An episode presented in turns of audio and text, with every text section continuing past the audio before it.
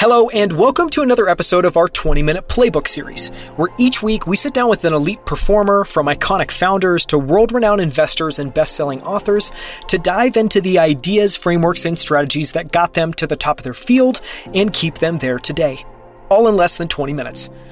I'm Daniel Scrivner, and on the show today, I'm thrilled to be joined by Ilya Polosukhin, co founder of Near Protocol. Near is a layer 1 blockchain that's incredibly fast, has very low transaction fees, and is climate neutral, in part because of its proof of stake model. It's traded on crypto exchanges under the ticker symbol NEAR and has a market cap of just under $5 billion today.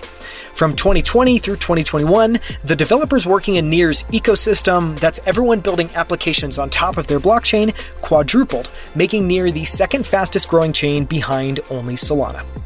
In this episode, Ilya shares why he loves running daily and how, it helps him remember to just put one foot in front of the other to accomplish anything.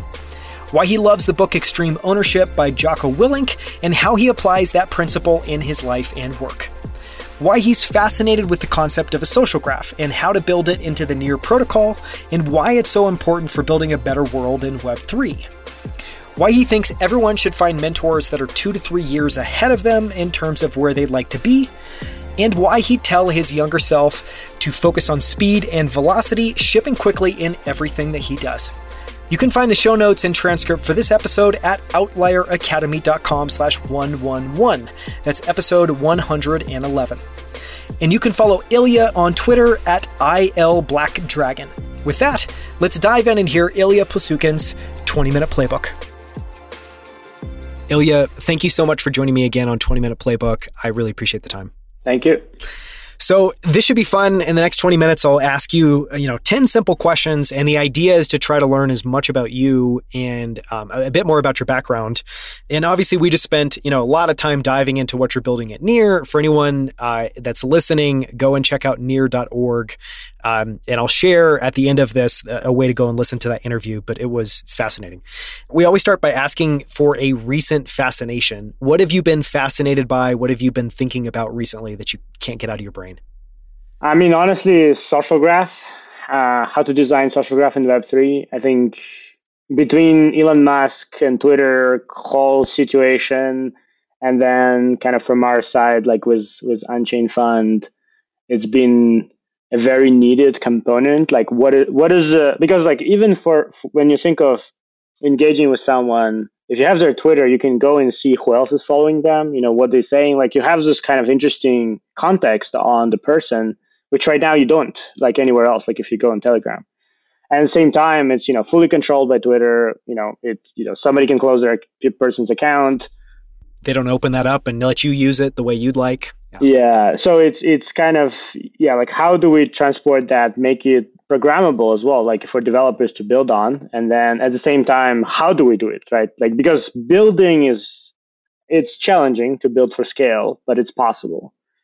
Getting people to use it is way harder, right? And so really trying to figure out what are the techniques we can use to get people to use something that's decentralized that has kind of this inherent values, but maybe doesn't have face value, you know, that people will start using right away. So there's some ideas that I have that I'll be sharing soon. That's so cool. And I'm guessing that would show up as a primitive that anyone in the near ecosystem could use in whatever they're building. Exactly. I mean, potentially any ecosystem. Yeah, it's it's really kind of generic primitive. I mean, it uses near account model just as a basis, but that would be so cool to be able to have i mean even just as a developer to be able to have that as as a tool that you can freely be able to use i think would be amazing. When you think about you know business leadership and i know that might sound a little bit silly but at the end of the day you founded i think a really important project. You're still a big force in building it. So when you think about that, you know, building near all the things that you do, what do you think of as your superpowers? Obviously, you have a very technical background. You obviously now do a lot of non-technical work, just connecting people, helping spur innovation and, and people in the, you know, the ecosystem. What are your superpowers and how do you use those daily? Originally, it was a lot of context switching, and I mean, it still is. So I think like when we're building the protocol and also doing five, you know, like building layer one is pretty much an impossible task. Like I really like every every single time I see new people trying to build layer one, I'm like, well, Uh, um, and so you need you need to switch context a lot, right? Like you know, I would be like debugging some core protocol code, and then answering to someone about like a fundraise, and then you know signing some legal documents, and then uh, discussing you know how do we like set up a foundation and and all this. And so this continues uh, and so I'm, I'm doing less of like coding side but a lot more than now. I just work with a lot of projects at the same time. Kind of uh, you know potentially like 20 projects in one week uh, having calls with them trying to help them and understand what they're doing. I think the the fact that i'm technical that i do know how protocol works is obviously allows me to be creative with solutions right? So in a way kind of allowing like suggesting people new ideas and and and ways how they can build on top of near or like how they can use near for their problems yeah th- those two are the main ones. Uh, no one's ever mentioned context switching, but it makes total sense, especially in the context of what you described. Having to, you know, when you're, yeah, leading a project that has a bunch of different pieces, you obviously need to have that as an ability. I want to ask a question around mentors or you know figures that, that you've learned from. So these can be like explicit mentors, people that you've worked with that you just admire and you learn a lot from. It can be people you don't even know, but that you kind of draw on from inspiration. What you know, can you share mentors or figures that have had an impact on you and what you learned from them or the mark that they had on you?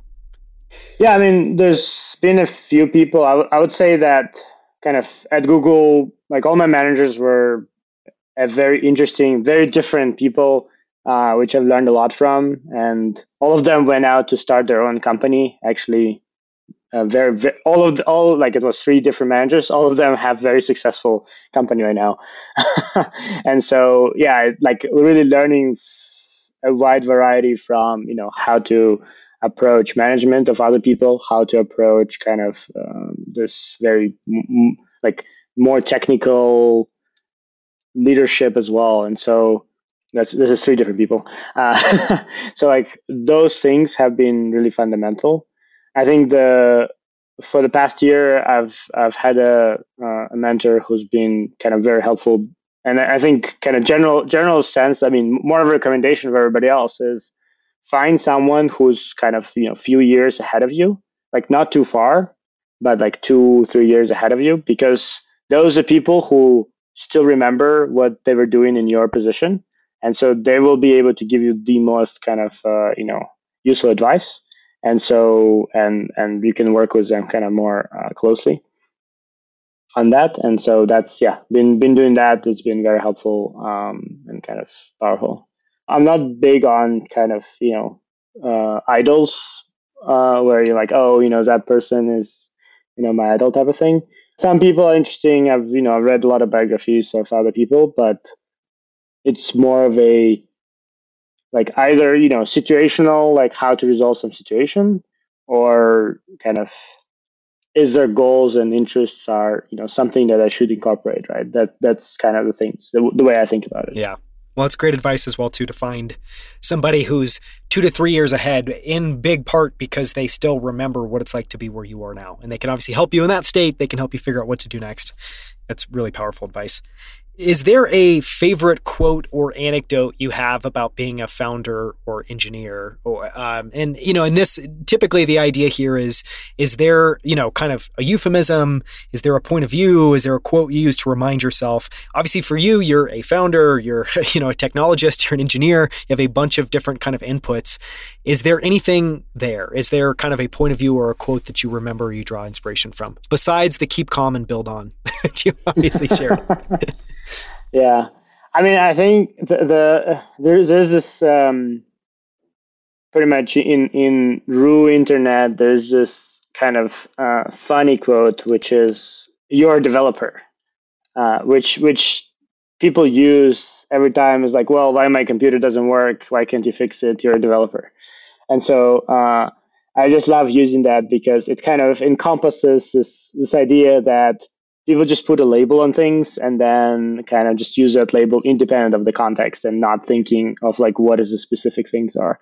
And i think just like remembering to not do that and remembering that like how actually detrimental can that be is important.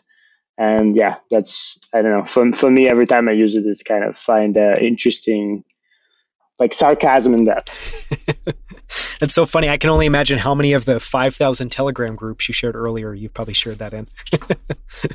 I want to start next with, you know, a little bit of a retrospective uh, kind of question. And and with this, you know, the idea is the question that I want to ask is if you could go back to the start of your career and you could give yourself a piece of advice, or you could just whisper words of wisdom, or maybe it's even just a reminder that you'd give yourself back when you were first getting started, is there anything you would tell yourself, and what would you tell yourself and why?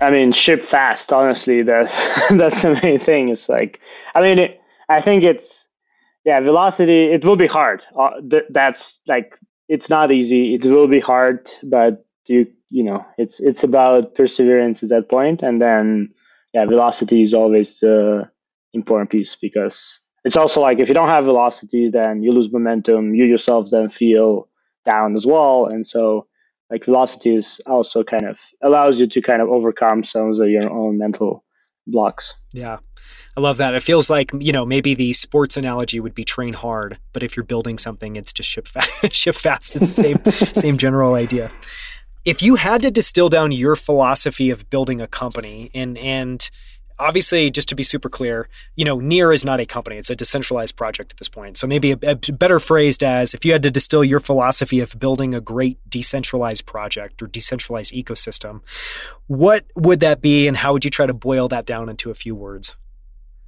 High level small agile teams that are kind of aligned on a single vision, aligned on a single kind of global goal, but are able to execute independently. And so the funny part is it's not actually that different from Amazon's. And so and to some extent some other some other successful companies. Uh, but yeah, I think like for ecosystem it's especially true is that by by kind of decentralizing you're able to execute faster because you have more of this different kind of nodes in the ecosystem, right? They kind of running with their own speed, but then they're all independent. They can work together and they'll work together when it makes sense. But at the same time, they don't need to. And so that leads for them to, to be able to run faster. And so I, like coming from Google, where, you know, you, you actually have a lot of the same concepts of like open source internally. Like internally, everyone can see everybody's code. You can kind of contribute to it. You can build on top of each other's services but you know you need to get into this kind of company to be to be able to participate in that. But because of this you kind of have this like very closed mindset in the sense that you have so much stuff internally that it's really kind of hard to go outside. It's hard to listen to a customer. It's hard to work with somebody externally. And so a lot of the philosophy that I ideally want in the ecosystem obviously it's you know it's evolving beyond me in many ways is this open open Google model, right? Is like the same kind of you know everybody shares the same goals. There's the same you know culture, but it's open. Anybody can join, and also as a person who's working on any of this eh, kind of teams, you're open to ideas, open to working with you know users and this community. And so in turn, you like not fixed into like, hey, I need to work with this other team on doing blah like if that doesn't make sense right you can always uh, kind of uh, do something differently. Yeah. I love that way of describing it. It's like the open google model which obviously makes sense when you share some of that context. And i love too using the word node because obviously in the blockchain sense it kind of works you know you've got nodes in terms of computers and compute power but you know there's also the kind of human aspect of what you're building in the ecosystem and having a bunch of nodes that can all make independent decisions but are aligned on where they're going it's super powerful. Is there a book, article, or paper that you love that you think more people should read? And obviously, we're, you know, we're talking about crypto. You can point to a specific crypto paper if you really, if that's it. Uh, you can also just share a general book, and it can even be one of those biographies. What uh, what comes to mind? Extreme ownership. Listen in audiobook. It's a good. that's a very good one, and that really makes sense for the decentralized model. I want to ask one more question. I typically don't do this. What was that a major, uh, I don't know, input or an inspiration that you drew on when you were thinking about this decentralized community and ecosystem you're building? Or is this more just around near in particular or just a general philosophy? You mean the book? The yeah, ownership? yeah, yeah. No, I think it's more a general philosophy. I think generally the people who take on ownership of things become owners. And in a way like i mean i think in decentralized world it's it's more important than in centralized world because in centralized world kind of all rolls up to you know potentially the final owner to CEO or to whatever. In the centralized world, you don't have final owner, right? So in a way, every person or every you know of this kind of sub project or what a regional hub or whatever is an owner of themselves, and so they need to take on ownership in a way for the whole ecosystem. And so that's important, I think, to to propagate that as a culture. Uh, but I think it's important even in, I mean, as, as they shown in the book, it's important even in a very centralized entity like Army to have that. Yes. and so, uh, yeah, pairs really well well with um, I'm right now in the middle of uh, Skin in the Game by Nassim Taleb. Uh, and, you know, he's a polarizing figure. Some people like him, some people don't like him. I think the fact that he wrote an entire book examining skin in the game and, you know, because it's very tightly coupled with extreme ownership, it just saying, you know, if you have to share both on the upside and downside of your decisions, you're obviously, you know, you're going to make much better decisions and you're going to, I think, approach things very differently. Okay, a few final questions. One, is there a tiny habit or practice that you do that has had that has had a positive impact on your life? Or maybe is there a tiny habit that has had the most positive impact on your life? This can be meditation, can be starting out your day in a certain way. What comes to mind? I mean, my, my start of the day is pretty boring. Just get a, you know, a coffee. Uh, I think nothing super like can point out. I think running running is probably one of those things that is definitely a like you know I think a lot of people hate running, including me, but the process of you know one step at a time is true about everything, and so running is kind of a really good example of that, where you know it's yeah you want to run this like long distance marathon, half marathon, whatever but it's still one at one at a time. It's one step at a time. So it's the same, you know, we're building a company, building a project, building anything, you know, yeah, your vision is huge, but you know, you need to do things one one step at a time. To not, not be afraid of that. Yeah, I love I love that for you. It's got like a philosophical intake. What um, is your favorite way to waste an hour? And I think what we're getting at there is like a guilty pleasure, and and you know it can be a nerdy guilty pleasure. It can be reading. It can be what comes to mind, and, and what's your favorite way to waste an hour? So for a while, I was doing uh, reading a lot of kind of science fiction, fantasy type of uh, uh, books, and uh, yeah, usually like to, to to limit my waste time, so I don't like spend whole night reading. I would read one chapter at a time. From so there's like this websites where authors actually publish one chapter, per some period of time. And so you read like few books in parallel, one chapter at a time. And so you like limit the scope of your of your time. because the book doesn't exist yet. yes, that's right. So you're literally getting it in real time. It's almost like block by block, yeah. chapter by chapter. Exactly. Do you have a favorite science fiction book? Book.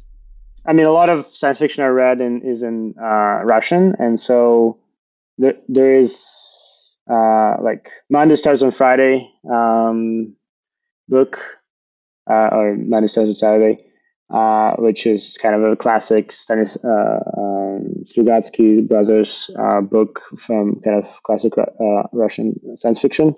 There's a really interesting book which probably that, that one. I mean, this one is already probably uh, I don't know how many people know, but there's some that I really like, which there's no English translation, so it doesn't really matter but yeah, I think so far the if we talk about like kind of hard science fiction, the Russian one has been better quality than. Uh, I mean, uh, to be clear, I like I like like Heinlein, I like all this as well. Like Asimov is really good. I mean, Foundation is obviously a, a really good, um, but yeah, kind of uh, there's definitely something about Russian language because it's so much richer actually that you know still gets me hooked. Do you think that that would ever be successful to try to translate that to English, or do you think it would be a, a significant challenge? I think some things are translated, but I think the problem is it's kind of a combination of.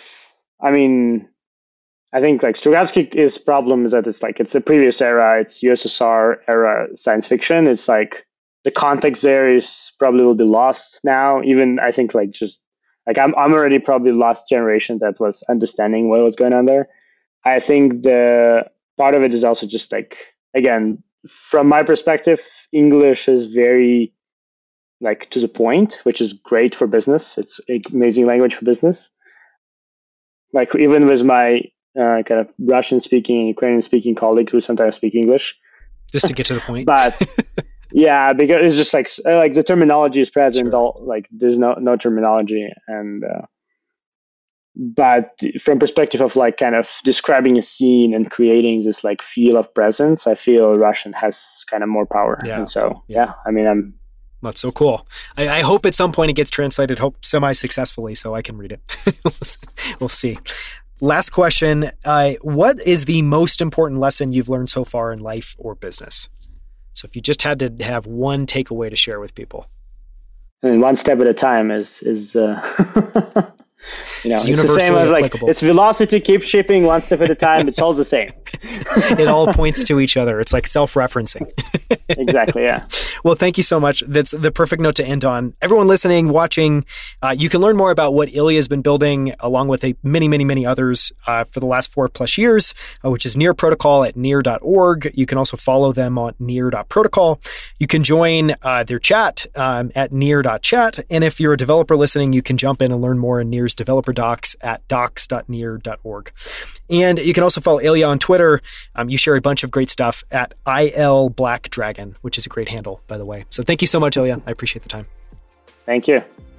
Thank you so much for listening. You can find the show notes and transcript for this episode at outlieracademy.com slash 111. That's episode 111.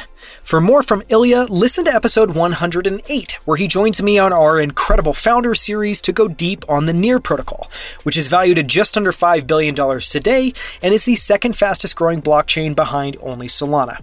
In that episode, we cover why proof of stake beats proof of work, including why Ilya is always looking to build technology that's more efficient, being able to do more with less, how Near approached scaling, and why they went through three separate designs, all of which failed before arriving at the sharding method that they use today how Near is building a global decentralized community that includes regional hubs located around the world from Europe to Africa, all of which include their own accelerators, developer grants, community education, and events. What it's like to found a project and take it from a small centralized team to a decentralized community of hundreds of thousands of people located around the world. And how Ilya raised more than 10 million to help fund aid in war-torn Ukraine through his Unchained Fund. You can also find videos of all of our interviews on YouTube at youtube.com slash outlier academy. On our channel, you'll find all of our full length interviews as well as our favorite short clips from every episode, including this one. So make sure to subscribe. We post new videos every single week. And if you haven't already, follow us on Twitter and LinkedIn under the handle Outlier Academy. Thank you so much for listening. We'll see you right here with a brand new episode next Friday.